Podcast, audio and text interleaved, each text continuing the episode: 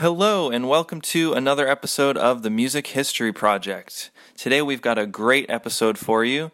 We are going to be hearing from a pioneering group that really does not fit into one genre the Chambers Brothers.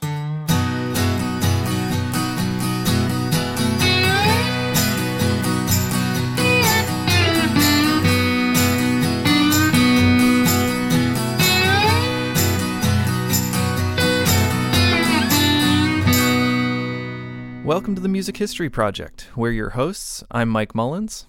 Dan Del Fiorentino. And Ashley Allison. All of our content comes from the Oral History Program, which is sponsored by NAMM, the National Association of Music Merchants. That collection is over 4,000 interviews and constantly growing. If you'd like to check out any of our other content that's not featured, head over to namm.org/library. Time. Yes, it's time for the Chambers Brothers. I am so super psyched that today's episode of the Music History Project is dedicated to the amazing talents of these guys uh, who put together some amazing music, not only insp- inspiring so many musicians over the last 50 years or more, but also just changing the way people categorize genres of music. These guys are undefined and they're very proud of it. And uh, speaking of being proud, we have interviewed three of the Chambers brothers for the NAMM Oral History Program, all three of which you will be hearing from in this podcast, along with a couple of surprises. Uh, two other people are going to chime in about their career, and I'm happy to uh, to tell you about that a little bit later on. But you're listening to this because you want to hear from them. So let's get started right away with Lester Chambers. What was your first instrument you played? Harmonica. Oh, it was. And my only instrument yeah. was harmonica. I did play the cowbell and the tambourine and the bells and gourds and stuff like that, but once I heard Sonny Terry on the radio, you know, on the, on the Grand Ole Opry show, and Sonny and Brownie used to do the uh, theme song, which was the fox chase. And boy, Sonny would be, ooh, ooh, he would tear that harmonica up, man. I said to the dad, you know, and I still wonder today how he pulled it off. But I told him, uh, you know, like, in those times, I know, like, to have a nickel was a lot of money for a southerner in the South, you know? But my dad got me that harmonica, right? I don't know how, but he got me that harmonica. And I played it. And uh, still play it today. That's the only instrument I ever tried to play, you know? And I love it just as much now as I did the first time I tried. and uh, hopefully before the day is over, we'll all play again. Yeah. Well said. Well said. Yeah. That's neat. Yeah. so I, I know this time is special, so I'm going to move on and let Brother Billy or somebody else. Well, that's awfully yeah. nice of you. Thank you so much. We tried. That was one of the things we were family, and we wanted to make sure that everybody knew we were family. And one of our main things were to make sure that we kept a family uh, feeling and environment around us, you know. This is way different now, you know, one's here and one's there, but we still love each other. We talk to each other very sporadically, not a lot, but we keep in touch, you know. They're all in Los Angeles. I just, from the day I left Mississippi and landed in Los Angeles, I did not like it. I did not like it. So I rushed myself through school, graduated high school when I was like 16, or maybe at 15 and a half, and uh, waited till I was 16 to go to Metropolitan Trade Tech College to learn a uh, skill that was the college that just taught you what you were going to do. And from there, you know, I became independent and one day I was sitting on that big old forklift I'm driving, you know, with a load of steel on it. And I said, and I'm singing, you know, and I got a bottle of gin. And I'm driving with one hand and singing and s- s- taking a little hit of that gin. And when I looked up, the boss was standing there. The owner of the factory was standing there, you know. And he goes, oh, is that what you do out here at night? You drink and drive? And I said, ain't nobody here but me. I can't hurt nobody. You know, if anything go wrong, well, nobody get hurt. That's why I wanted the job changed from day to night. And my singing that you heard me do, uh, by the way, would you like a swallow of gin? and he says, he says, as a matter of fact, I would. You know? So, so we drank that gin, a little half pint. We fin- and finished it. And I says, and you, and he says, I didn't know you realized you were a singer. I says, yeah, that's what I was born to do, singing. And I cut the motor off on that tractor, and I said, and that's what I'm leaving here to do, right now. And I never went back to that job. Never got my last payday. I just wanted, I just wanted to sing, you know, and play that harmonica. And it gave me all the freedom that I needed to do that. And uh, I'm still doing that. Okay, that was one of my favorite stories in the entire oral history program. Lester talking about uh, having a little nip there while he's driving his uh, forklift. Um, Lester Chambers kicked off this episode of the Music History Project as we dedicate it to the Chambers brothers and their remarkable musical career and the incredible influence that they've had on several different genres of music and musicians over the last 50 plus years. You know, it was a wonderful opportunity uh, to interview Lester, and I just want to give a quick shout out to our friend Fat Dog, the owner of Subway Guitars in Berkeley. Fat Dog is a good friend of Lester's and invited him to a fish fry. Uh, he invited me and our camera person up there as well, and we got the uh, opportunity to interview him and uh, capture that story. And it gave me a real taste for the fact that, you know what, I might be able to interview some of the other Chambers brothers. And in fact, uh, over the years we have. And I'm very happy that this podcast will include three of them. Um, we have uh, Joe coming up and, and Willie, that was Lester. And uh, their brother George uh, really was kind of the inspiration of the group. Uh, he passed away before I had a chance to interview him. Um, but uh, those four guys, along with their drummer Brian, really helped a lot of people understand a concept of undefinable music. they can't be pigeonholed under one genre, and I think that's a fact all of them are very proud of. They started out in Mississippi as gospel singers, but as soon as they started performing in bars, people wanted to start calling it something else because, after all, you don't perform church music in a bar. Well, they did, and they redefined that genre. Then they started performing at uh, folk festivals, and it wasn't quite folk music, so people wanted to call it something different. And of course, when they had their really uh, phenomenal big hit in 1968 called Time Has Come Today, um, people wanted to call it a psychedelic rock band. So uh, I think they're very proud of the fact that you can't really call them any particular genre. And um, remarkable musicians, remarkable passion. And I hope that you guys can just sit back and relax and enjoy these stories.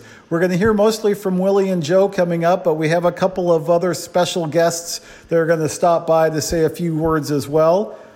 So, Ashley, maybe you can tell us a little bit about what we're going to be hearing next. Uh, yeah, and uh, definitely hard to define who the Chambers brothers are. They are everything and nothing all at the same time. um, they have so many layers to them, and the great uh, great part about these interviews is that you really start to see all those layers, and they um, peel them back for us so we can kind of really understand how they're not defined by a certain genre. Uh, and so, what we're going to listen to right now is uh, Willie just talking about uh, growing up with music and kind of the beginning start of the Chambers Brothers. So, here is Willie Chambers. Whose idea was it for you, you, you and your brothers to start singing? Well, actually, there wasn't. Uh, there was never a plan to be whatever we turned out to be. It was just something we enjoyed doing. We did it on a daily basis. There was singing while we worked in the fields. There was singing while we relaxed at home. There was singing in the car. There was singing walking down the roads. It was uh, it was a constant thing that was going on all the time, and it was something that we was totally having fun with. When we uh, in uh, 19 somewhere in 1951, 52, myself and two younger brothers and two cousins, we had a little group, a little vocal group, and we sang at ch- my church, and we were a gospel group. And my older brother George and, and two other bro- older brothers, they had a vocal group also. But when we were together at home, we were always singing together. But then when we went out, uh, my two old two older brothers was in a separate group, and the two three younger brothers in a separate group. And one day we were working in the fields, and we were singing, and we decided, why don't we have our own group among ourselves? You know, that way we won't be split up. We'll all be singing together. And we decided to do that, and then we spent a couple of weeks trying to come up with a name. We we couldn't come we couldn't come up with a name that everybody agreed on at the same time. There was always one or two people didn't like that name or something. So we decided we would just have to be the Chambers Brothers. then we came to California. And we continued uh, doing our gospel singing, and we were doing that in churches. Uh, the church that we belong to, the church that I'm still a member of since 1954. Wow. And still a member. And my brothers and I, we would we were doing that on a, you know, every week, every Sunday, and sometimes on the week, Saturdays, Fridays, Saturdays, any. and there was the Troubadour coffee house. There was the Ash Grove, mm. and there was other other venues that was that uh, they had. They called it Hootenannies. That was open mic. They call it open mic today, but the, back in the days it was Hootenanny. And we used to go around to all the Hootenannies, and we would do a couple of gospel songs. Well, people people didn't have much experience at hearing gospel music because that generally comes on the south side of town. Mm. and we were doing it in uh, we were doing it at the one night at the Troubadour. We would we would we were we signed up to do the hoot there, and we came out and we were doing gospel. It's high energy music, and there was a gentleman in the audience from London Jack Good was his name, and he had a uh, dance show in London called Shindig. And after the uh, after our performance, he, he he came up and introduced himself, and he says, "I like you chaps. I have a show in London. I'm thinking about bringing it to America. And if I do, I want you chaps on my I want you chaps on my show." So he, yeah, we exchanged numbers and everything. We were excited. All we we were excited. We told all our friends and everything we were going to probably be doing this and doing that. But two or three years went by. We never heard from this guy. And then finally one day the phone rang and it was him. He says, "I'm I'm here. Can you get down to NBC by four o'clock this afternoon?" Whoa, okay. And that was kind of like uh, the coffee house thing. Uh, and then there was the, the Ash Grove Lightning Hopkins was in town. There was a blues singer named Long Gone Miles, Luke Long Gone Miles, that I played for. And he and Lightning Hopkins were good friends. And my brother Joe was conking hair, cooking hair, making colored people's hair easy to comb. and Lightning, I, he had did Long Gone's hair. My brother Joe had did like Long Gone's hair, and Lightning saw it. He wanted his hair done, so the owner of the Ash Grove uh, Club drove Lightning down to our house to get my brother to get chemicals to do long, Lightning's hair, and the driver, the, the the guy that was driving Lightning, just happened to be the owner of the Ash Grove, and conversation going on, and I found out later years that Lightning Hopkins suggested to Ed Pearl that he should give us a job there. Mm. Didn't know that until recently. And we got invited to the Ash Grove to do an audition. We went there and we did straight up gospel, a lot of foot stomping, hand clapping, high energy music. And the place went crazy. The, the crowd went wild. And at the end of our audition, Mr. Pearl says, I can't hire you guys because people were all over the place. They they knocked the drinks off the table. They pinned the servers to the wall. Nobody could move. It was like a madhouse. It's, the energy level was intense, so people weren't quite uh, familiar with that at that stage. Mm. And they got they got really excited. So Mr. Pearl says, "I can't hire you guys. I can't sell drinks when you're on stage. They look at my place. It's a mess. All the drinks are on the floor. Just, I can't hire you guys." So I said to him, I says, well, don't they buy another drink at the end of the show? He says, well, yeah, they do. So he gave us another engage, uh, appointment to come back later, do another interview, uh, I mean another audition we did, and he hired us for three weeks. It was our first contract gig. We paid, we made three hundred dollars a week. We did four shows a night. But it was big time. We had a two-story band house where we paid 100, I think, $165 a month. And we had developed a little bit of a lifestyle now doing gospel in clubs and whatever, coffee houses. And the word got around and man, it really caught on big gospel. Right today we have the Sunday morning gospel brunch at House of Blues. Mm my brothers and I, we, we, we feel responsible for all of that because we were the first people to ever take gospel to clubs or bars or whatever. But then there was Mahalia Jackson. You might be familiar with that name. She was considered the queen of gospel music and was respected as such. She were she was very much opposed to what we were doing there was a talk, there was a television show called uh, Paul Coates Talk Show. I think it was one of the first talk shows in America. She went on that show. She slammed us really bad. Said we were terrible people, mm. and what we were doing were equivalent to burning the American flag to take gospel music and sing it in a place where alcoholic beverages are being served or sold. And it was just she said it was blasphemia and we should be ashamed of ourselves. And then she went to the los angeles times and she did a, a, a, a whole a big spread in the los angeles times about her views on what she thought about people that would do gospel music and bars and clubs and stuff like that. And it kind of scared the club owners.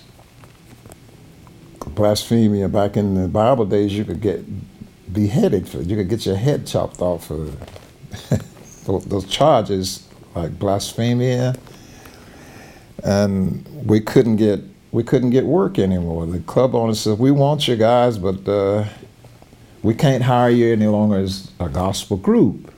Because uh, then the union stepped in and and told uh, they they, they, they told all the owners, club owners, uh, you got to pay. All gospel groups can will, contain uh, hardly ever less than five people to make a gospel group.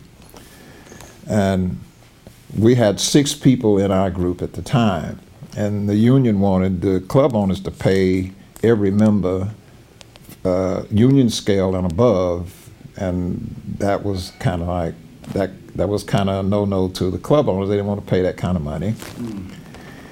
And we were out of work, but then the club owners was was calling us and they would say, "Can you guys do blues? Can you do rock and roll? Can you do this? Can you do that? Can you mix it up? You, you know, we do, we know you like you love your gospel thing, but uh, we can't hire you any longer as a gospel, just a straight out gospel group. Can you mix it up?" So that was that was a major problem because we were gospel dedicated, and our older brother George, who just passed away, he says, "No, I won't do that." When we kicked it around for a couple of weeks, and we decided, well, you know, we, we had developed a little bit of a lifestyle, and now we can't pay our rent because we, we're not getting work. So what are we gonna do? So, well, why don't we just do this do this thing? We'll mix it up. We'll do. We'll mix it up. Maybe we'll get famous. Maybe we'll make a lot of money. We'll get well known, and then we'll come back and we'll do our gospel music.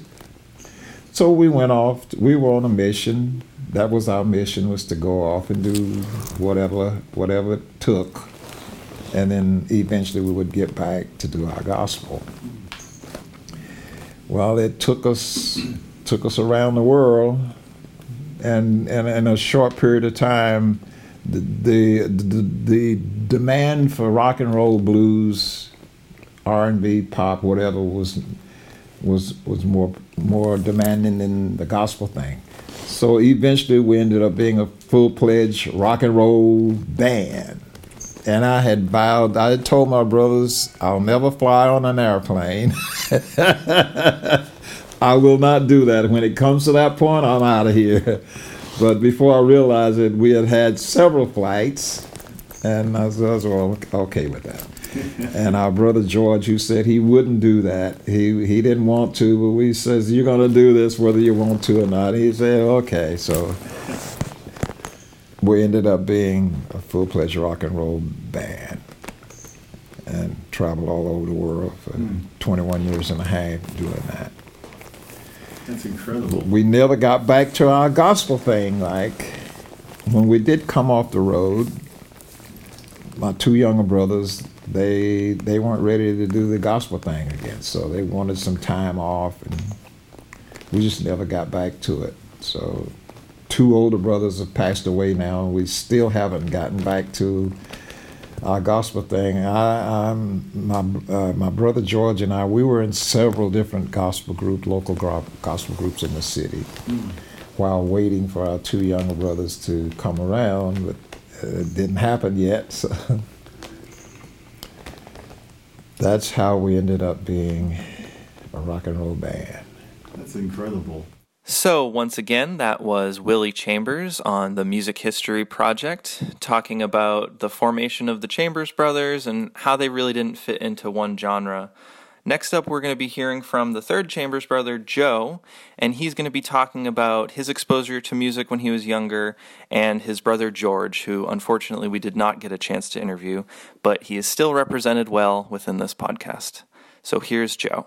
I wonder if you could talk a little bit about your exposure to music. Well, uh, as, as, a child back in Mississippi, uh, our mom and dad introduced us to music. Mom, particularly, introduced us to harmonizing. Uh, and that's something she used to do as a young person back in back in Mississippi. She went around to churches and various places teaching people about music and how to harmonize. So she instilled that in our hearts. And she made sure that we understood how to harmonize. That's fantastic. Yeah. What are some of the early memories you have of, of music? Well, singing with my brothers. All, all, my first uh, uh, uh, appearance on stage, I was six years old, singing a song called "I'll Fly Away," and uh, I love music. That we live for music. Music lives through us, and we live for it. And I think you praise God. it's funny. You, I was about to say that same thing. You you uh-huh. have used that to praise God and to have other people praise God. Well, uh, that, that, that's what he said when he gave out the talents. He said, "Take this and use it and share it." That, that, we're proud to do that. You know. That's fantastic. It's a great thing. Yeah. Time has come today. you know, I, I waited a long time for moments like this. Yeah, me too. so I was wondering, did what were some of the songs that you guys played in the early days that were meaningful to you? Uh, well, you know, we always chose songs that have meaning. And I, I, I can, can't think of any song that we ever did didn't carry a message that was helpful to people as well as ourselves. That, that just something we uh, seem to have had some insight into. Uh, take messages to people. Yeah. Absolutely. You know, I never got to meet George. I wonder if you could tell me a little bit about your brother. the greatest brother I ever had. Uh, my big brother, I miss him so much. Uh, he gave me a lot in life. Uh, he gave me insights to things that were to come in my life. Like he gave me my first of everything. Uh-huh. Until one day I went to him and I asked asked him the question. He said, Joseph, you're going to have to go and find the answers for yourself now. I don't have the answers. You go find the answers for yourself. So I'd rather not try to give you another an answer. 'cause I might tell you wrong. You find the answer for yourself. And I went about my way to do that. Yeah, you sure did. What was the first instrument that you played? Guitar, Is that right? yes. Was that in the family, or did you have to go? Well, uh, we had a brother, older brother, Major, uh, who played guitar, a little guitar. That my father played a little guitar. I don't mean a little guitar, but yeah. And uh, and then then uh, Willie came along, and he he was playing the guitar. I didn't start playing until uh, until we formed the group uh, later in life. Uh, it was something I had to do because I had to play in the band. I had to learn.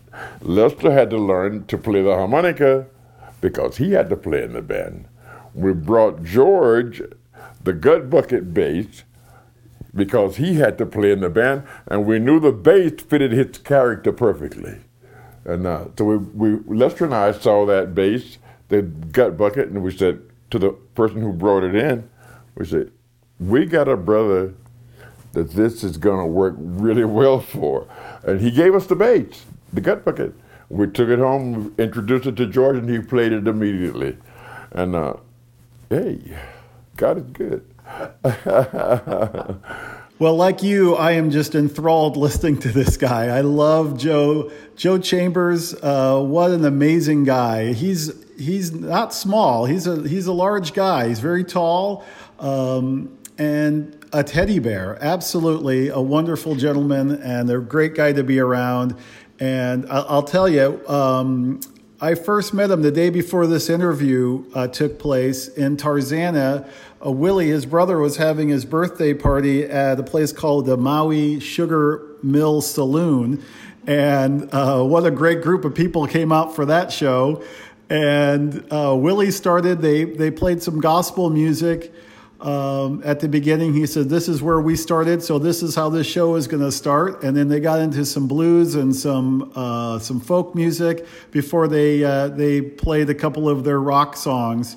And I'll tell you, the second Joe started singing, I turned to my wife, Suzanne, and I said, Oh my God, that's the voice.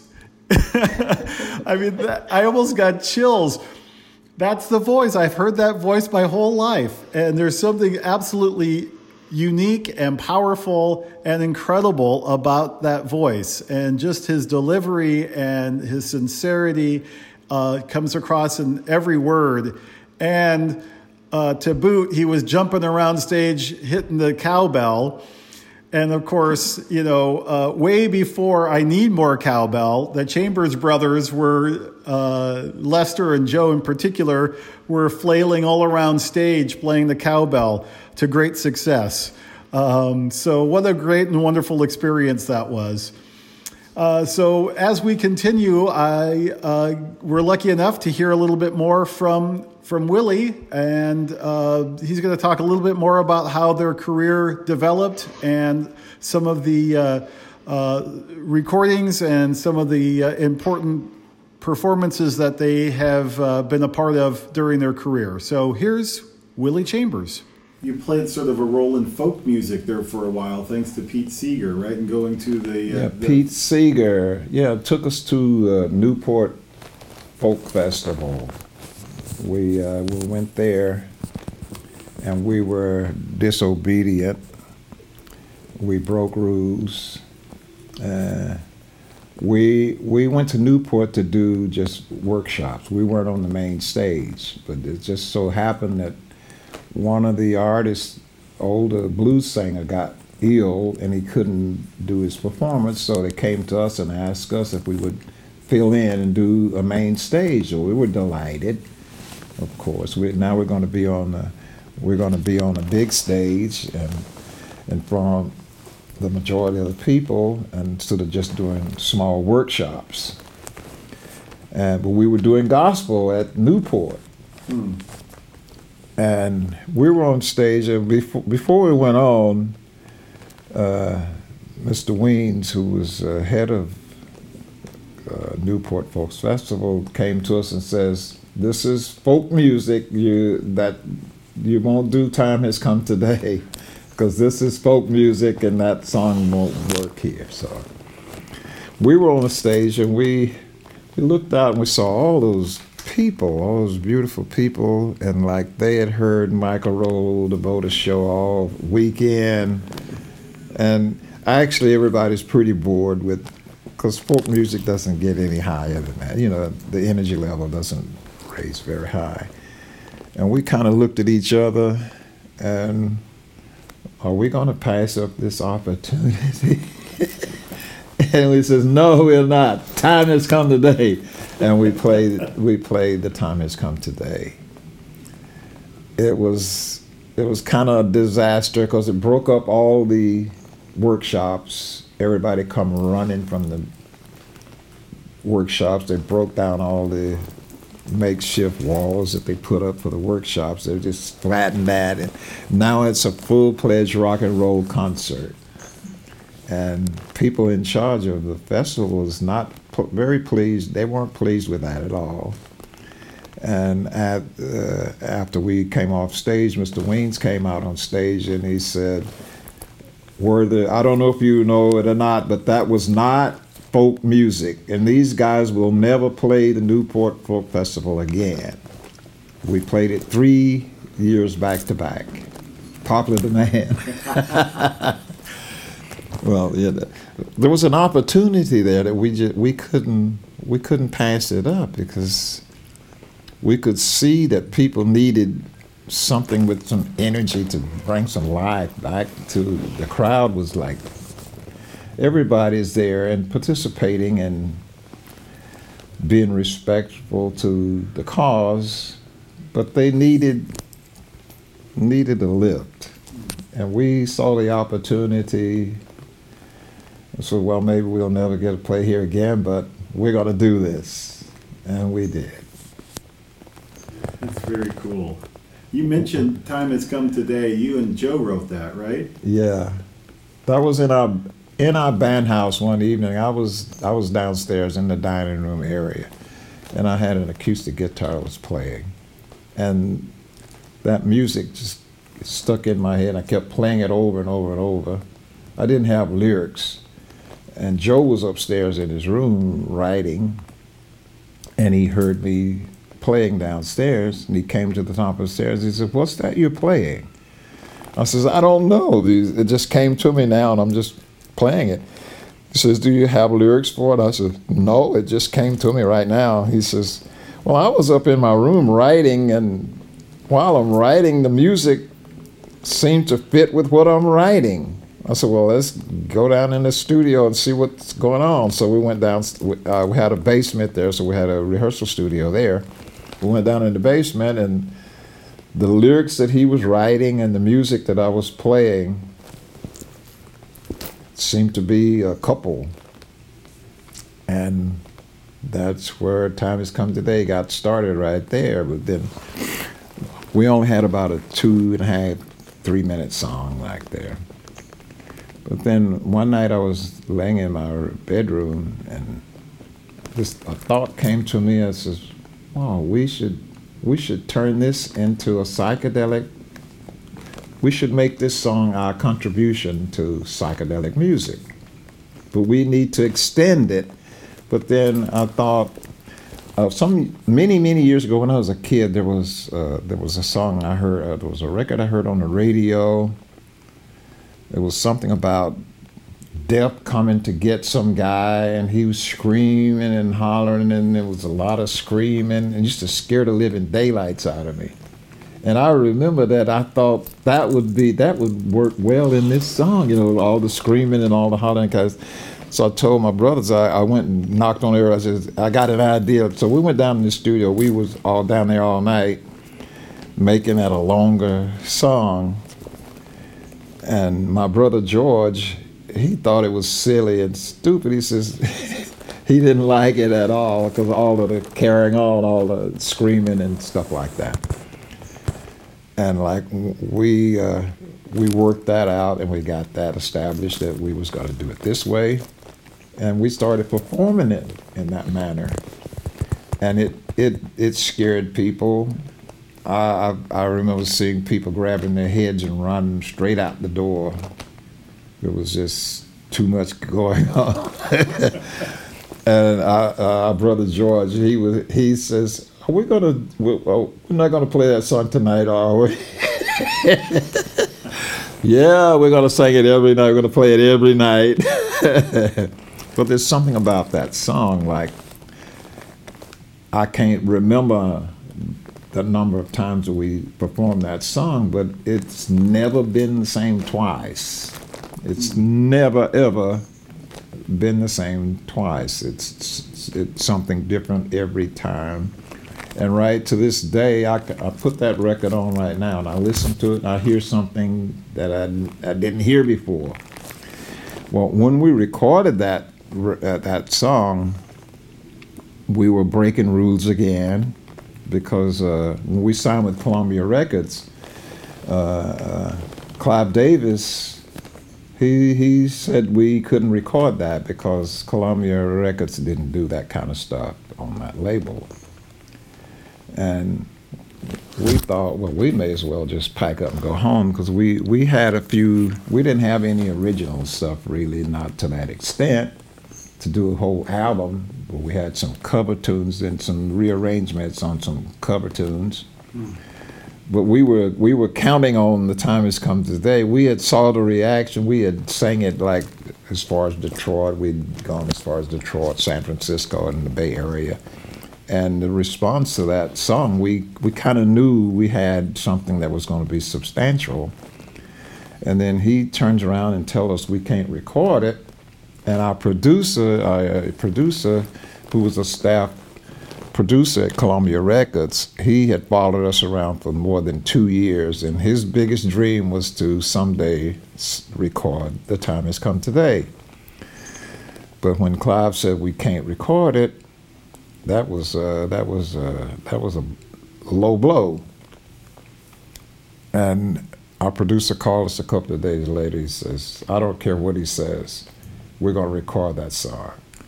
When we get our when we get our studio date, we're just going to sneak in the studio. Come, you guys come 45 minutes earlier. We're going to set up the amps. We're going to record it live.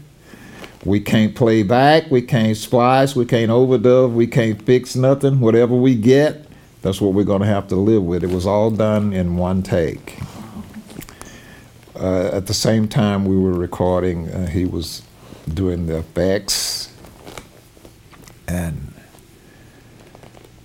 we snuck in and re- recorded it. Well, Mr. Davis didn't know, didn't find out about it until the album was mixed, pressed, and released.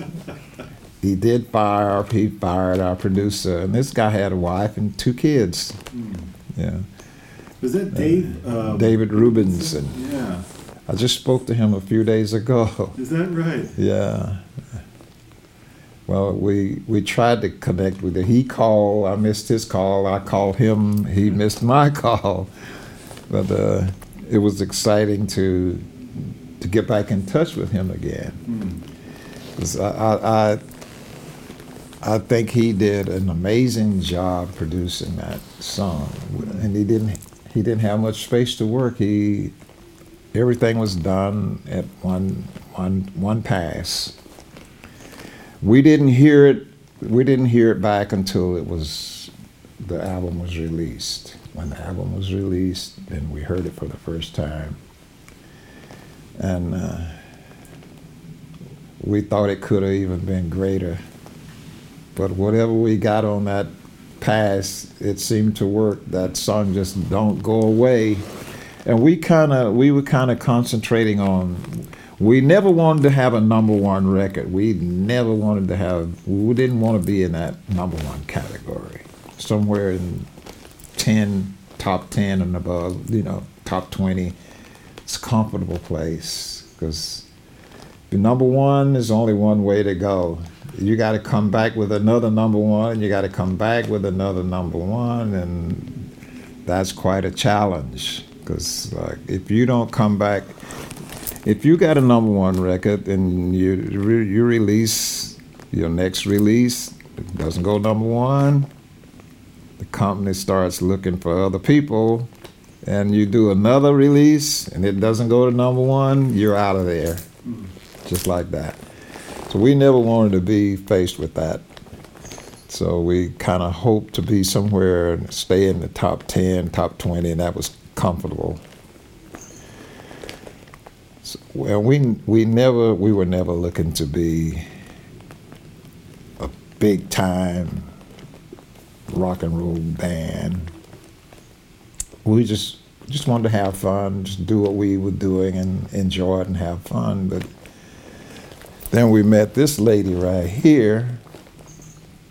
There was a Doors concert at the Hollywood Bowl. Chambers Doors, Chambers Brothers, Steppenwolf. And her daughter was probably 15, 16 years old at the time. She had gone to that concert with uh, one of the writers from the Los Angeles Times. And uh, her family was very well known in the music industry because uh, her mother, Be- Hel- Helen Noga, discovered Johnny Mathis. And she was a publicist. She had a publishing company. And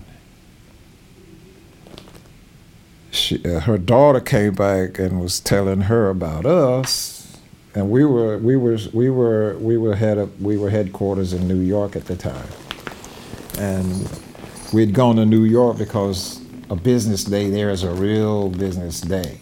You get you get business done in New York.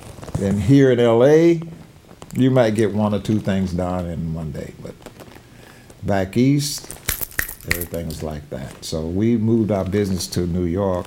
She came to New York. Beverly came to New York. She wanted to be our publicist. We didn't even know what that word meant. we had never had a publicist. But then she came, and by that by the time she showed up, we had uh, we had encountered all of the bad treatment you could ever get anywhere, and we weren't happy guys. We well, we weren't. We were happy among ourselves, but when other people came around, we put on we put on the the mean look. it was uh, who is this little old woman? What does she want now? What is she up to? And but she was tough and she became our publicist. Now we get magazines, we get interviews, we get all of this good stuff going on. We should say her full name for the camera. Beverly Noga, daughter of Helen Noga, who discovered Johnny Mathis. Fantastic. Then we started getting the Ed Sullivan shows, Mike Douglas, Dick Cavett, Johnny Carson, Smothers Brothers, Della Reese. Matter of fact, we received our gold album on uh, the Smothers Brothers, Smothers Brothers Wow. television show. We were presented our gold album. And guess who showed up? Clive Davis. in the dress in the green room. And Clive comes walking in. And he's all got this big smile and says, Hey, hey, fellas, look like we got one. yeah, you are one. yeah, we we got one. So Anything um, memorable about the uh, Ed Sullivan appearance? Ed Sullivan. Do I remember Anything in particular? that he was that? he was just a great guy. I remember his greatness. He was really a great guy. Matter of fact, uh, our office was next door to the Ed Sullivan Building in New York, and we saw him pretty much on a daily basis. That that was before we were on the show though, and like he was just really a great, straight up, down to earth, great guy. Okay, Mike and Ashley are totally teasing me about saying time. But now I have the great opportunity to say, how cool was it to hear Willie talking about how that song came together?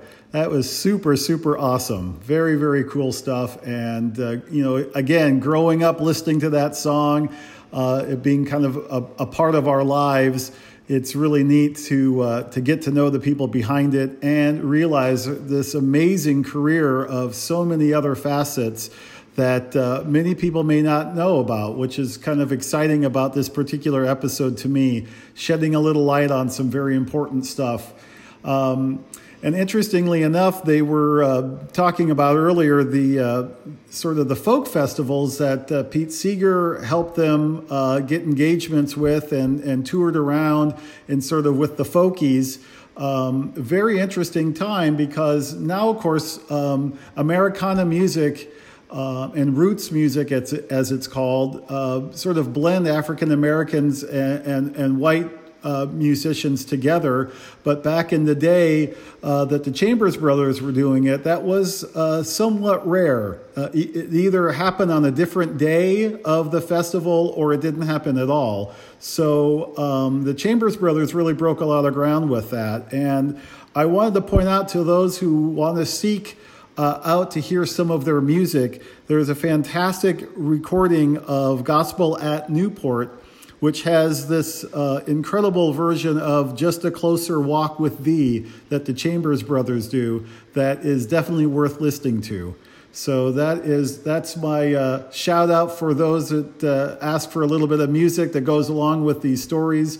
Uh, that would definitely be a great place to start. Such great stories that Willie tells, and you can really see the transition that they go through uh, and trying to bounce between all these different genres. Uh, and towards the end there, he mentioned uh, a woman's name Beverly. Uh, so if we're wondering who that is, that is Beverly Noga. Uh, she is played a crucial part with the Chambers Brothers, um, being their publicist and really uh, paving the way for them and, and pushing them up onto the front of that stage. Uh, and you kind of heard a little bit about Willie and uh, talking about her and just how important she was to them. But we also have her take on this whole story, uh, which is a great one, and uh, how she discovered them and how she just knew she had to to be their publisher. So uh, here is um, uh, Beverly Noga. I started a publicity office and I had some of the biggest acts in the business. But most of them I got from ground up. They didn't have a name, they didn't have anything, and I had 20 wonderful people working for me. And I can't tell you how many outside writers, freelance writers. And we made we made it happen each time. I had the Cream and the Bee Gees, and I had them all from Jump Street, except the Bee Gees. I was threatened by Stigwood. He said I could have the cream if I took the Bee Gees. I thought, well, okay, but I want the cream. And uh, I had Three Dog Night, the Turtles. We started Sonny and Cher. Wow. My daughter had gone to a concert with uh, the critic of the Times newspaper because Chuck Champlin, who was the editor at that time, and a very close dear friend of the family, said, Beverly, I'm not going to another concert. I'm not going to crawl on another floor when people start throwing bottles at each other. I'm through. I got a young kid. He's a, he's a friend of, uh, he's the son of a friend of my family's. And I want you to take care of him and keep him under your wing because he's going to be my music critic. And I said, Well, okay, Chuck, I'm going to miss you, but okay. Well, I ended up with Pete, who was a young boy who was very adventurous, and I trusted him with my soul. He took my daughter to see a group called the Chambers Brothers, and they were playing at the Hollywood Bowl, and they were uh, on with the Doors. Well, they came home, tearing the house apart, waking everybody in the house up, from our help to my folks to me, screaming, Don't you dare go to the paper tomorrow and not tell the truth, Pete. So help me, don't you do that. Because she said, I'll tell everybody. And I'm saying, What? What, tell, what happened? She said, Well, there was a group and they beat those doors to blazes, Mom. She said, The doors were nothing when they got through. You got to go get them. And to this day, she said, I said, go get them. I didn't say forever because I still work with them. I still am associated and work with them very closely. They're my dearest friends. And uh, we have a great business relationship together, and I, I appreciate it. That's And fantastic. So that's where I came to to this point. But uh, I had a choice. I either could go just with Stigwood to London or go with them, and I closed my doors. I did go to New York and got them. And that wasn't easy either. I got to New York looking at six foot something guys who looked at me like, What the blazes are you doing here? Who are you? And I mean, to walk into a room with with that just brought the challenge out of me, made me bloody.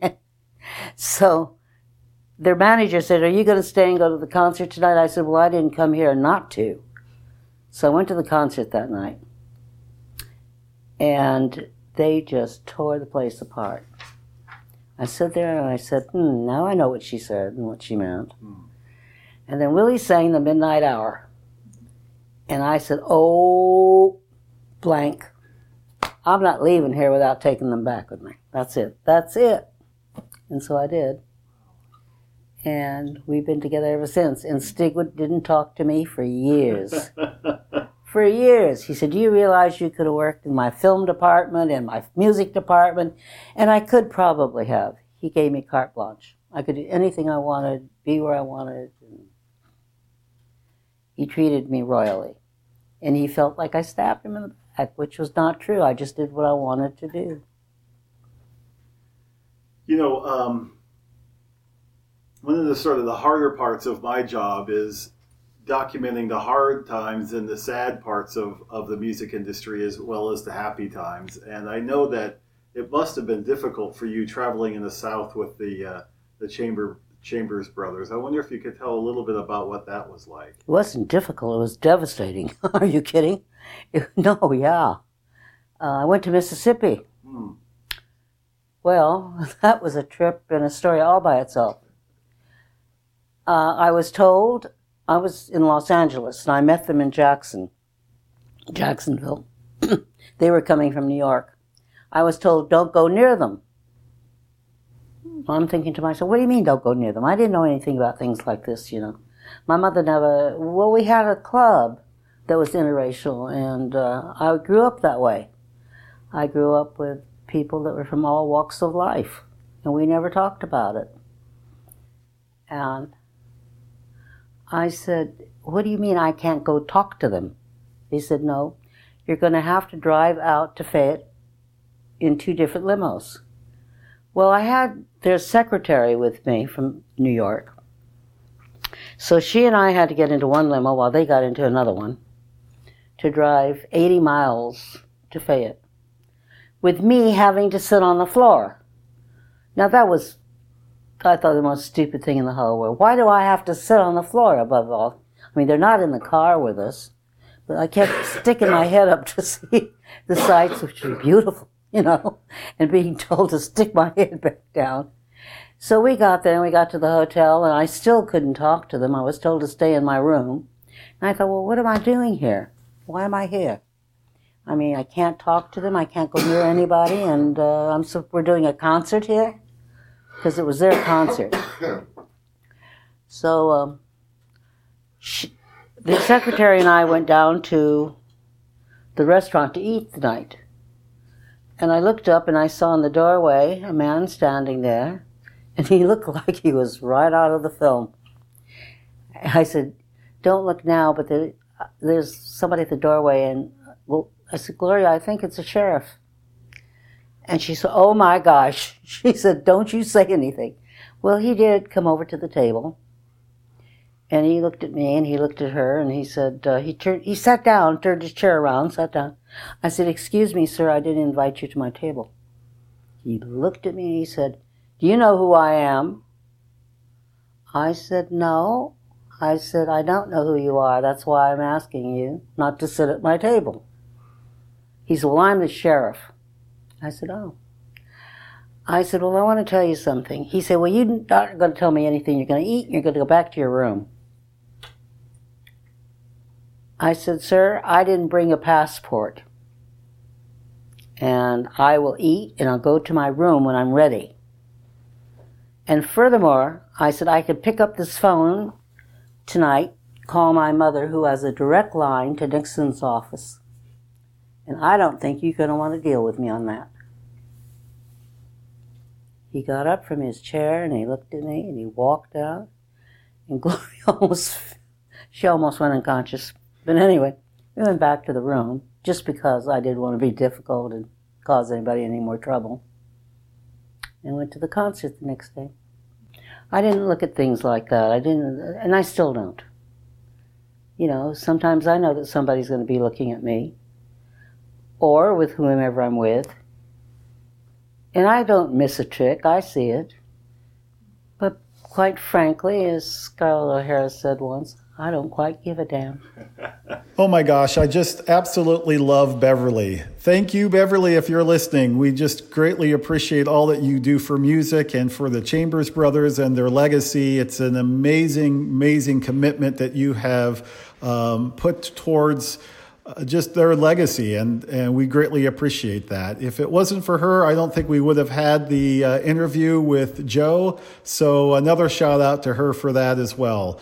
Um, and it's always great to, to listen to, to those stories. And as uh, Ashley was reminding me, uh, she just has an incredible history. You know, her mom was the publicist and, and first manager of Johnny Mathis and really put him on the map. So she had some uh, great uh, examples to follow, and she, she certainly did that. Uh, so, um, so I just really wanted to say thank you to her for that. Uh, another special guest before we get back into a few more segments of the Chambers Brothers. Uh, we have a wonderful segment here. It's uh, a little short, but I think it's still worthy of playing.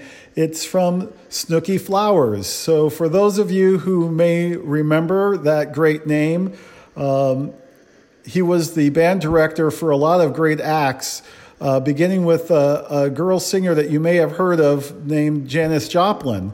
Um, great story about that. And um, in fact, um, you'll have to check it out on our website if you'd like to hear that full story. Snooky's uh, full interview is actually posted on uh, the NAMM website. Uh, so I'm teasing that up for you guys to go on your own to go listen to that. It is definitely worth your time. Um, but today he's stopping by this podcast to uh, tell us about his his views on the Chambers Brothers. This is another interview that was made possible by Fat Dog, and uh, just another shout out to him.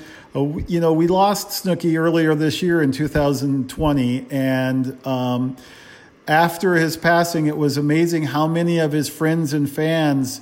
Uh, emailed us saying that they just had not heard an interview with him, certainly nothing recently. And, um, you know, there's some great footage that one of those um, fans told me about that um, uh, is available on YouTube. It's from Woodstock, where he's dancing on stage with Janis. So, uh, another thing worth checking out, and a wonderful way to remember this guy with a very big heart. So, here's Snooky. When we was on the road with Janis, wasn't no black bands out there.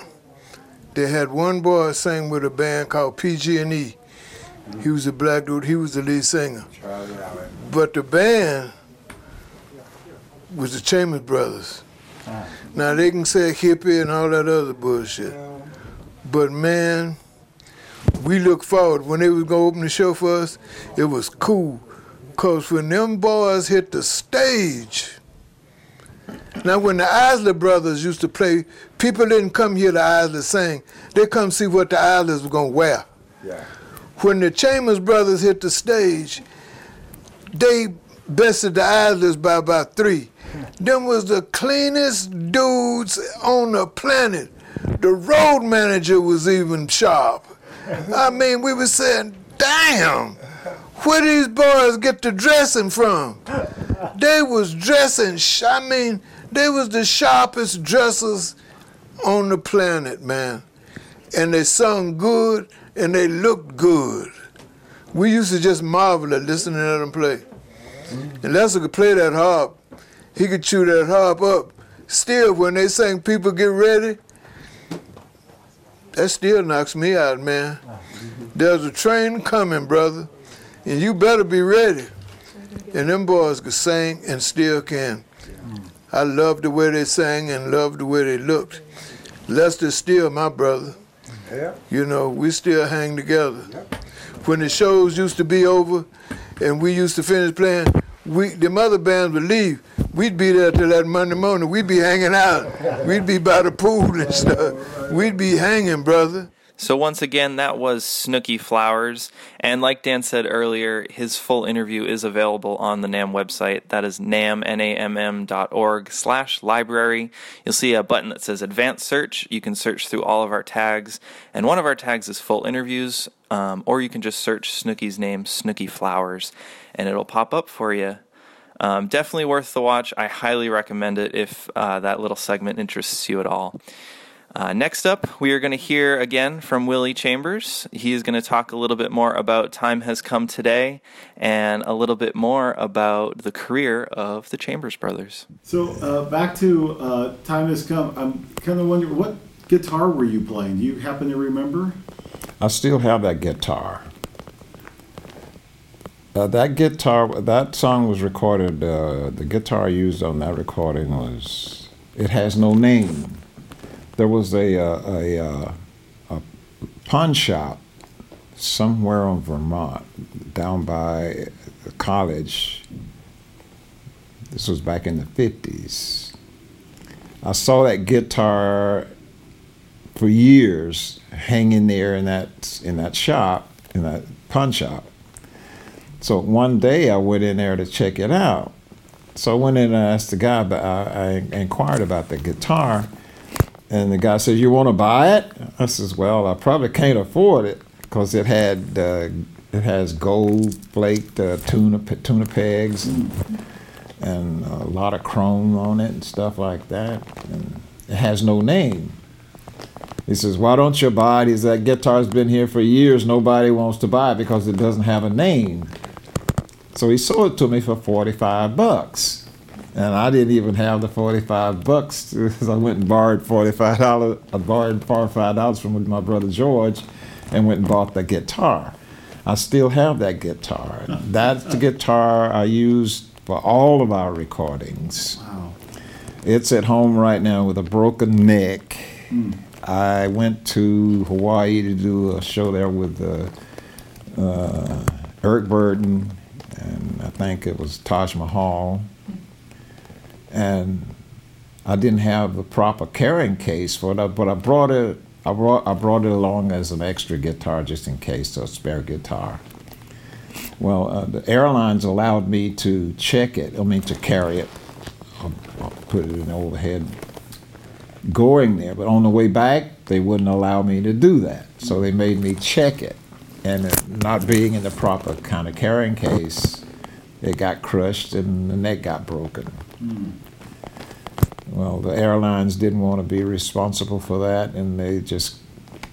I can't argue with people. Uh, I got my guitar and I opened the case and it's broken. I went straight to the claims department, and the guy he pretty much accused me of trying to scam him to get my guitar fixed.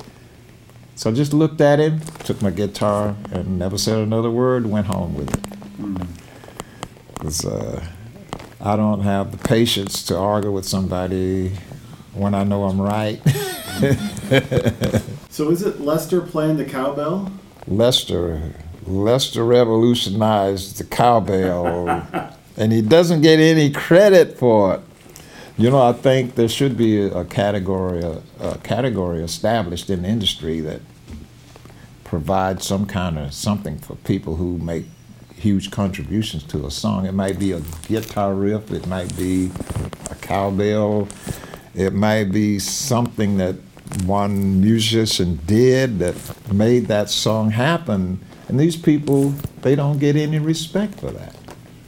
I remember my I remember some really mad times from my brother. He just he just felt like put out because he he he made a huge contribution to that song with that cowbell, and he doesn't get any respect for it.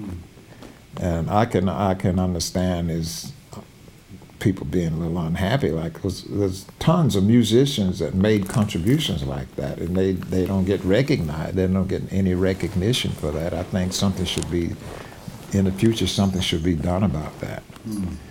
Because guys end up being junkies, alcoholics, because they're heartbroken. And they're going to hear that song on the radio, on the television, and commercials, and all of that, and they don't get any, they don't get any respect. Hmm. Our fir- that cowbell thing, because it was a clock, it was a clock, it was about time, and I thought we needed to have something that indicated a clock. Well, there was you couldn't find a cowbell. You know, you couldn't go to a music store hardly ever and find a good cowbell. You know, like uh, like some of the uh, uh, uh, uh, ja- uh, j- jazz groups use cowbells, but not to any extent. And our first cowbell was the bumper guard off, an, off of an old Plymouth car. that was the first cowbell. But somebody stole that out of our dressing room. but now you can you can find a cowbell. Cowbell has been is is is, a, is, is been revolutionized, and my I thank my brother for that. He totally made the cowbell a popular instrument. Well said. That's very true. Yeah. Yeah, that's very true. Very cool. Yeah, amazing career you guys have had. And, and you did a lot of session work, and I was trying to find some information about that. Can you talk talk to us a little bit about that? Session work. Yeah, it says a studio musician. You and Joe, I think, did some of that. Uh, we did some background vocals with. Uh, I can't even think of the guy's name. He, he it never went anywhere big, but we did some studio work.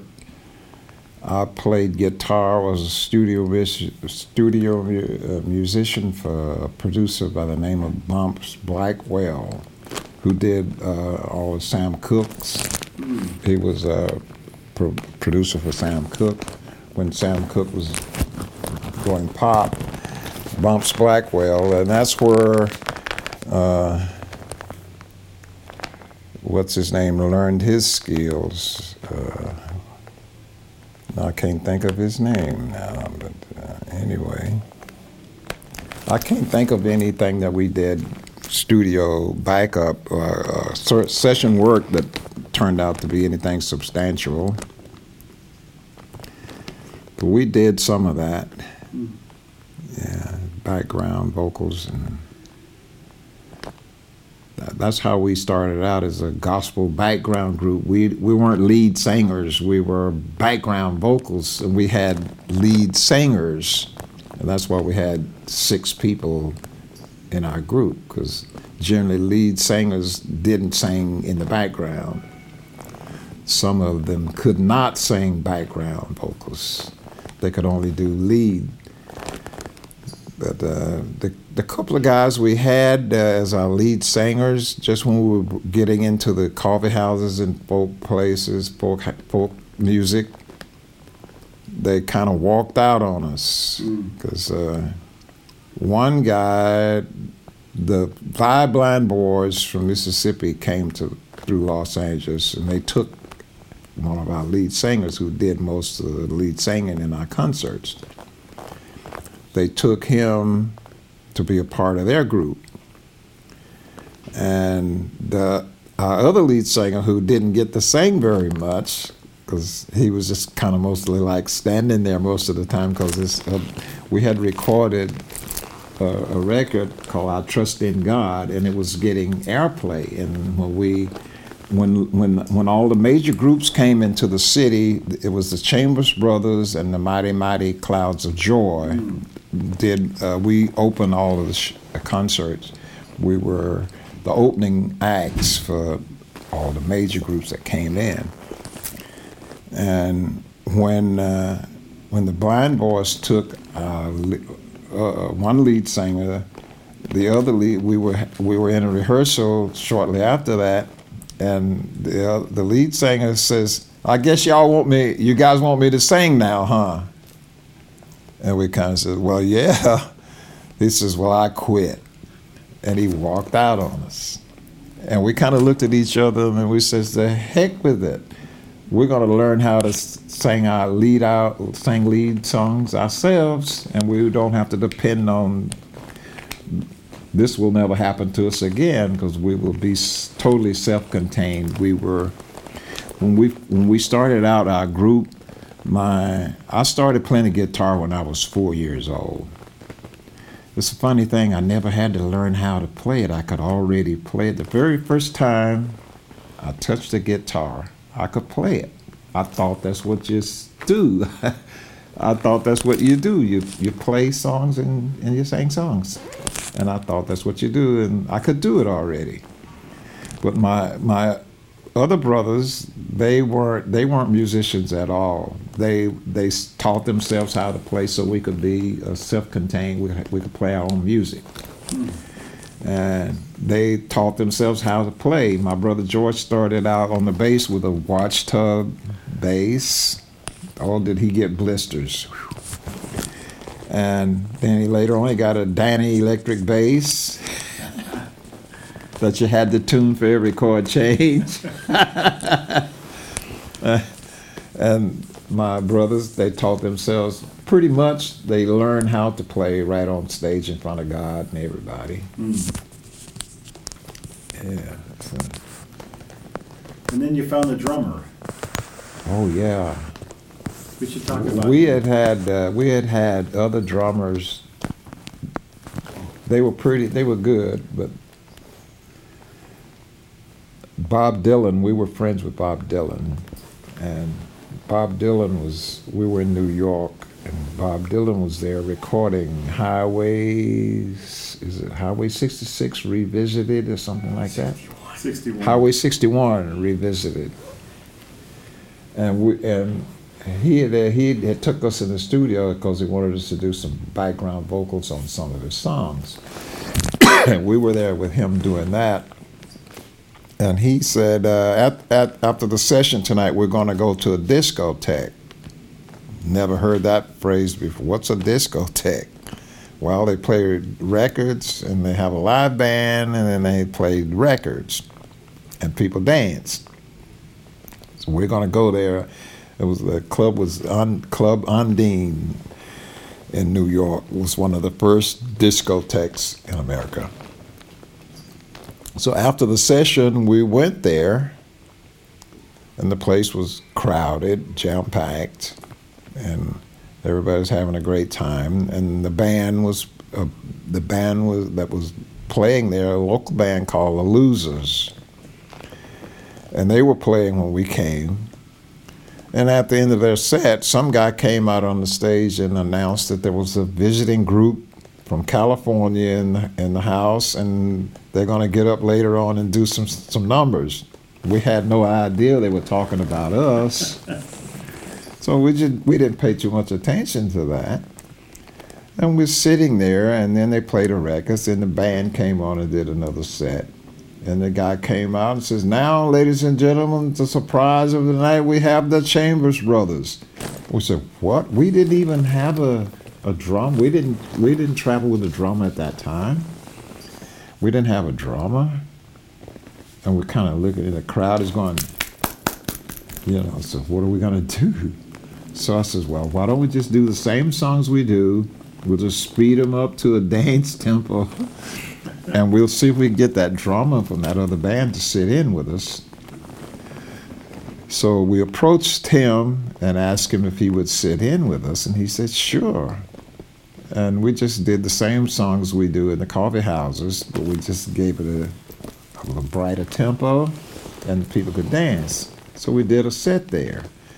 Uh, when we got on, when that drummer came on that stage, and he sat down at the drums, and we did our first song. Like four bars into that song, we, there was something about his drumming that he was the fifth brother. He had to be the fifth brother. and we kind of looked at each other and says, "This is our guy."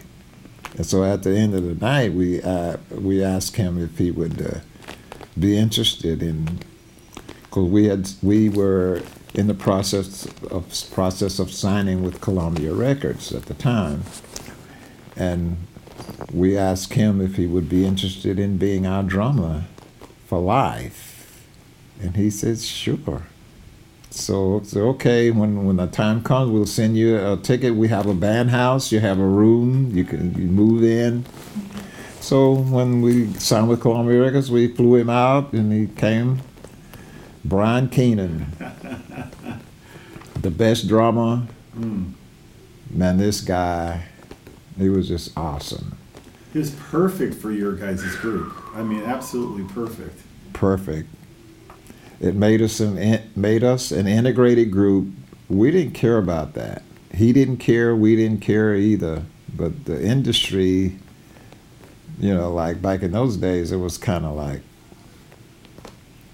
we suffered a lot for being an integrated group. Really? And we gained a lot for mm. being an integrated group. Mm. The whole time we didn't give a flying what you what you want to say one way or the other. we were just doing what we loved and, and enjoying what we did.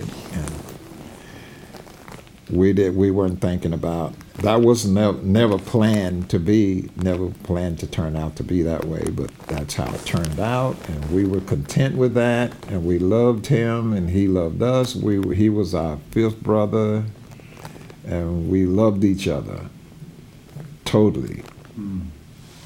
and he was just the best he should have been on the cover of every drum magazine but being in, in, in, in a, being in an integrated group he he never got never got his dues because mm. Worry was he was in in the wrong group.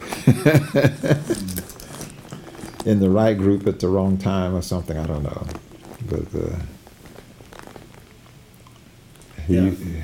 fantastic drummer. I mean it's it's really cool to listen to him because it, it definitely he suffered he suffered a lot for being in a black group integrated group mm he uh, I remember one time like with Columbia Records, we was always trying to come up with something different, and, and like we were we were releasing a 45, and 45s used to just come in just a brown sleeve, just a little brown. There was no picture, there was nothing. So we we brought it to the company that maybe why not put the group's picture on a 45 sleeve that's never been done before. And they thought, well, that's great. Hey, that's great. So on our 45 release, there was a picture of the group on the 45 sleeve. But they took him out of the picture. So he was crying in the hotel as they took him out of the picture. So we, we weren't happy with that at all. So we just marched right down to Columbia Records and said, what, what, what do you do? What do you? Why'd you do that? Says, well, we can't, we got to sell records in the South. You know, they're not going to, people are not going to buy records in the South. They see four black guys in front of a white guy behind them on the drums so we took him out of the picture. I said, "You you broke his heart, you know, like." Tell you what, call the order back. Are you crazy? That's too much money. We don't care how much it costs. We're not gonna. Re- we if he can't be in the picture, we don't want it released. So they call it back. But they would not put his picture back in the picture. Put wouldn't put him back in the picture. So. That's what we went through for being an integrated group. We had no problems with it, but uh, we didn't give a, we didn't care. Like when we, when we was getting ready to sign, we, we had been approached by every major label in the in the world, RCA, Capitol, Warner Brothers, Fantasy, even Motown. Everybody wanted to record us, but every every major label wanted to change us to from rock and roll. They said we didn't belong in rock and roll, and I'm thinking, oh, I guess Chuck Berry and Little Richard didn't belong either. So that's the first rock and roll I heard was Chuck Berry, Little Richard, people like that and now we're being told that we, we were misfits and we don't belong in rock and roll, and we should uh, put our guitars down, get some suits alike, learn some steps, and go play where you're supposed to be. And we just said, "The hell with you! We'll play wherever we want." And uh, it, it was it was a it was a struggle. It was a a lot of walls were being torn down, but uh, it made it it made it more easy for other groups coming along that might have had interracial groups. Mm. It kind of opened up some avenues for other people, and we're proud of that we don't get a lot of respect for things that we did, but we know what we did and we know why, and we're we're content with that, and we have no regrets. Just kind of wish the world had have been. There was a song came out, "Waiting on the World to Change," and we were kind of like trying to be. We were trying to get that to happen you know, like we suffer a lot of nonsense because of lack of understandings. Like the whole world suffers because we can't wrap our heads around something that's it doesn't matter what color you are we did a we did a show at the Apollo. We got booked at the Apollo Theater.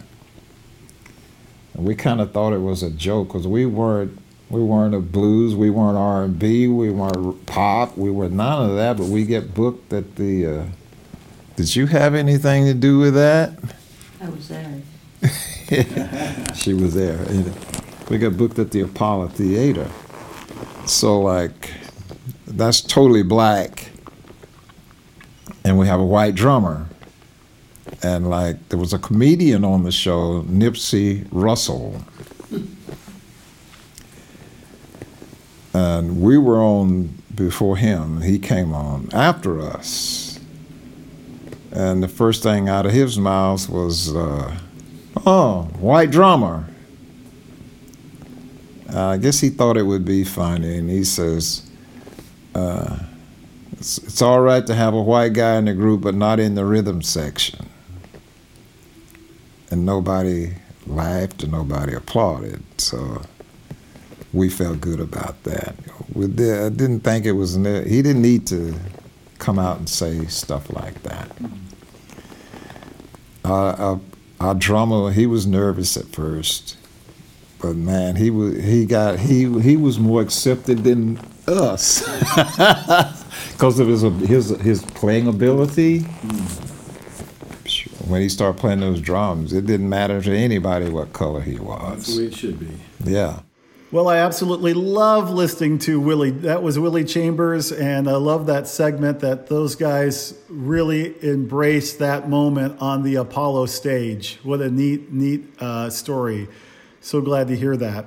And speaking of being happy, in with us today, another special guest is our road videographer who was on hand for all three of the interviews with the Chambers brothers, Suzanne Glassnap. Thanks for joining us. Thanks for having me. um, I, what an honor it was to be present and to meet these three gentlemen. Uh, just in general, I'd like to say what thoughtful men they are, how funny they all are, how mm. different they all are, which I guess, you know, brothers don't necessarily have to be the same, but it was just so fun to be part of their interviews and to get to know them all a little bit. Um, I'd like to mention meeting Willie for the first time you know, we were set up in kind of a cramped little room waiting for him. And he comes with his manager, and Willie is head to toe in leather. He looked so cool. I mean, all of us here today, all together, never looked as cool as he looked. And he had on this white captain's hat, and it was all bedazzled with different things. And he just and he just looked so good. It was kind of, it was just, I was in awe of him. Um, unfortunately, if you listen to his oral history interview, every now and then you hear a little bit of crackling, and that's the you know that's the rub of wearing leather. But it, it was worth it. It was so much fun, and so fun to meet Beverly, and she was so endearing. Obviously, a real, real businesswoman. And then she invited us back um, for Willie's birthday party, and that's when we got to interview Joe and see them perform, mm. which was just you know breathtaking. Just it felt like a bit of history. So I just wanted to say how honored I was to be a part of all that. Well said. Absolutely. I couldn't agree with you more. Ah, I love those memories. I think we've been very blessed to have that opportunity. And I think as a result, um, sharing it with you guys today on this podcast means an awful lot to us because I think that uh, hopefully all together we're extending their legacy. So, with that, let's listen to the last segment of today's podcast, returning to Joe Chambers, speaking more about the amazing career of the Chambers brothers. We just always wanted to sing, and we thought that someday we might be blessed with recording. And uh, we knocked on some doors, and we was turned away from a lot of doors. Uh, we was told a lot because you're black. You know, I thought, I thought that music was a great opportunity for us because I didn't think there was prejudice in music. I found out the truth about that, and uh, but that was our Im- ambition was to make music and take music to the people that meant something. And, and uh, God bless uh, uh, uh David Rubinson, who finally brought us into uh, Columbia. But before Columbia, we was on a, a small label named uh, Vault Records, headed by a guy named Jack Lewerke.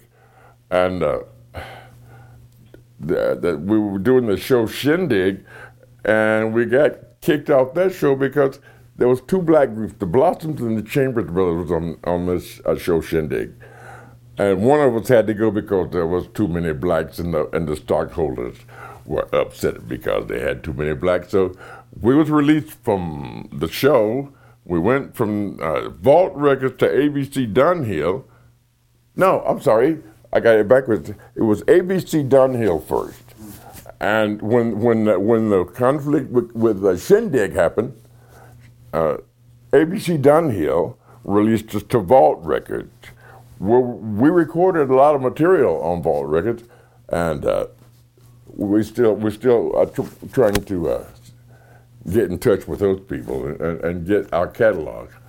And uh, from from uh, from uh, Vault, we we went Barbara Dane took us to the Newport Folk Festival and the East Coast. We went. We thought we was going to be gone for three days. We got stuck for a very long time, and and and uh, we opened this club called Shindig. I mean, I'm sorry, the Cheetah Club uh, in New York.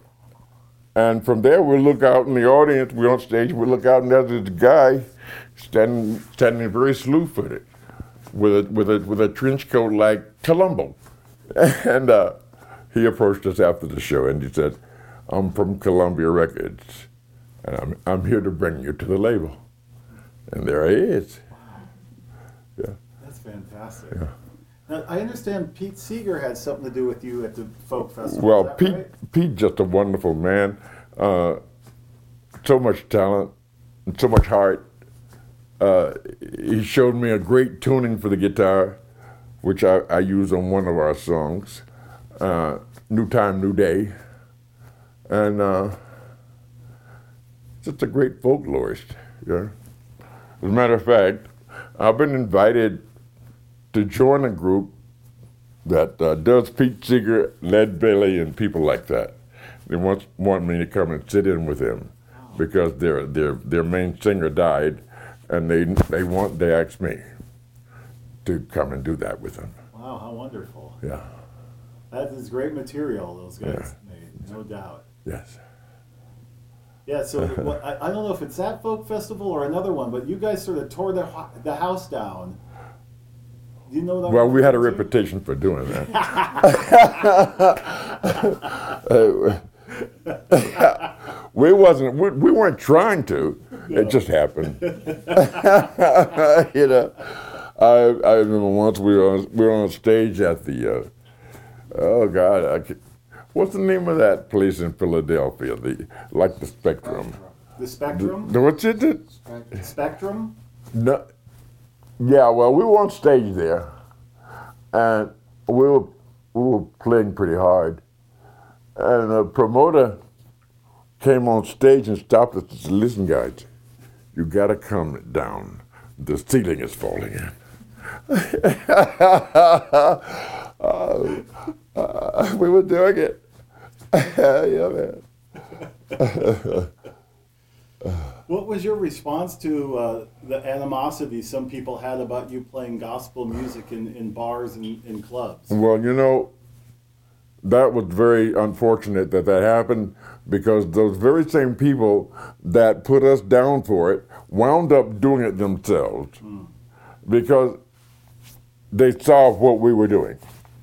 And, and I don't know if they felt bad about what they had done to to hinder us from uh, from progressing in that uh, because they went there themselves. You know what I mean? But God is good.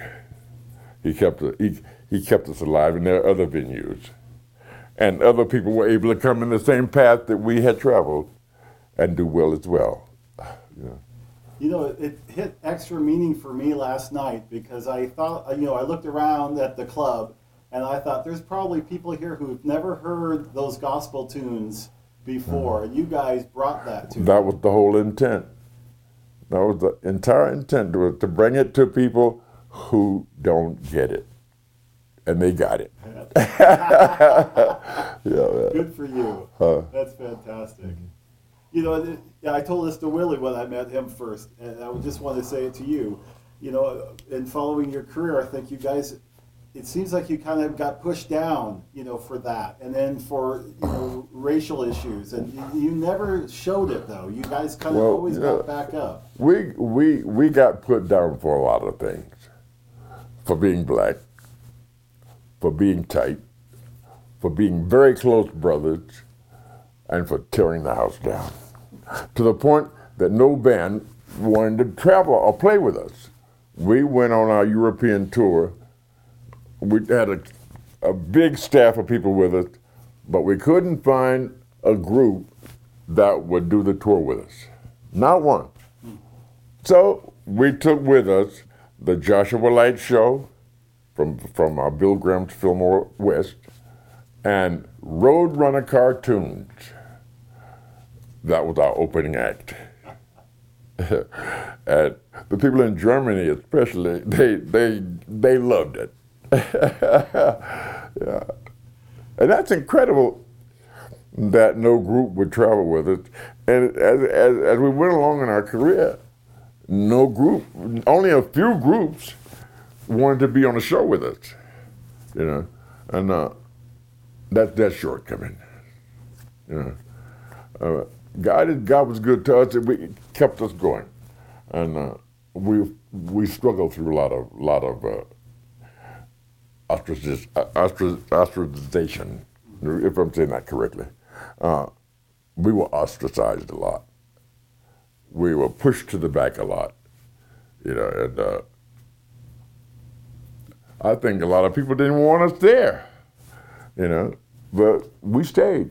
We we never gave up, never lost hope, never lost faith in ourselves or in what we was doing, because we knew we was on a path to somewhere.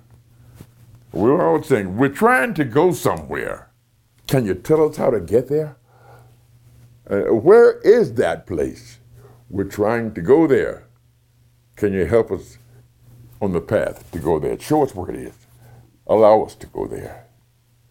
The, what's happening right now, I think we're about to arrive. You know, at the place we've been looking for throughout our whole entire career.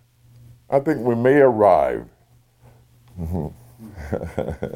and do you think along the way you've also paved the way for others? Definitely. I, I hear in, in a lot of people's music, I hear Chambers Brothers influence. Yeah. Yeah, I think I think we brought quite a lot to the industry. Yeah. Without without the people really wanting us to know that we were bringing a leading path. And they used us for, for what we had and what we gave as they pushed us to the back. Let's name some of those things. Tight harmony, right? Spiritual themes. And what else comes to mind that you? Well, you know, they, they tried uh, they, they, they, tried to cornhole us with with uh, with a with a with a, a category. Mm. And they asked, say, what do you call your music? Is it gospel? Is it blues? Is it, it's Chambers Brothers music. we don't have any one particular genre. We play music, all genres of music. That's the way we feel in our hearts. That's the way we, we grew up as children learning music. We had the Grand Ole Opry that uh, our father would, we had a, he had a carbide charged radio that it would charge the battery all week so we could hear the Grand Ole Opry, which was all country music. And uh, then there was a blues show. We would hear that once a week. And that was our early influences as far as radio, other everything else our mom taught us. And that concludes our podcast on the Chambers Brothers. I highly encourage everyone listening to check out the videos that accompany these interviews on the NAMM website. It just adds so much more to the whole story. And like Suzanne said earlier, their outfits are just amazing. And you gotta see you gotta see his hat. It, it's it's it's a work of art. Um, so thank you again for tuning in. Um, this has been the Music History Project, and you will hear from us again in two weeks. Bye bye. Bye bye. Bye. Thank you for listening to the Music History Project. This has been Mike Mullins, Dan Del Fiorentino, and Ashley Allison. If you like what you heard today, please subscribe on iTunes and leave us some feedback. If you have recommendations for future episodes, just shoot us an email at library at namm.org.